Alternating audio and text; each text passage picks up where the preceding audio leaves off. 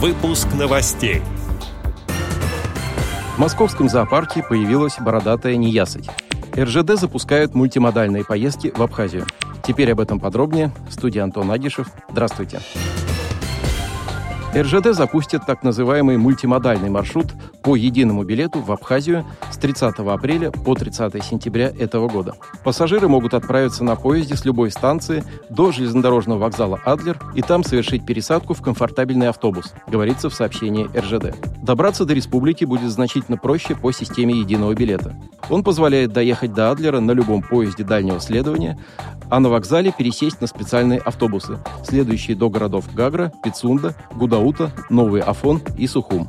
При покупке билета нужно указать пункт отправления и прибытия и выбрать маршрут с пересадкой. Вместе с билетом на поезд будет оформлен и талон на автобус. В Московском зоопарке появилась бородатая неясыть. Уникальную сову спасли из дикой природы. Этот вид уникален среди сов своим образом жизни, так как охотятся преимущественно в сумерках, сообщили в пресс-службе зоопарка. Отмечается, что сова с детства росла у человека, который ее выходил. Несколько лет сова жила в квартире, однако из-за некоторых обстоятельств ей стало не хватать места для комфортной жизни, поэтому ее передали в зоопарк. Сейчас наша героиня живет вместе с другими неясытями, одной длиннохвостой и двумя обыкновенными, а также с болотной совой.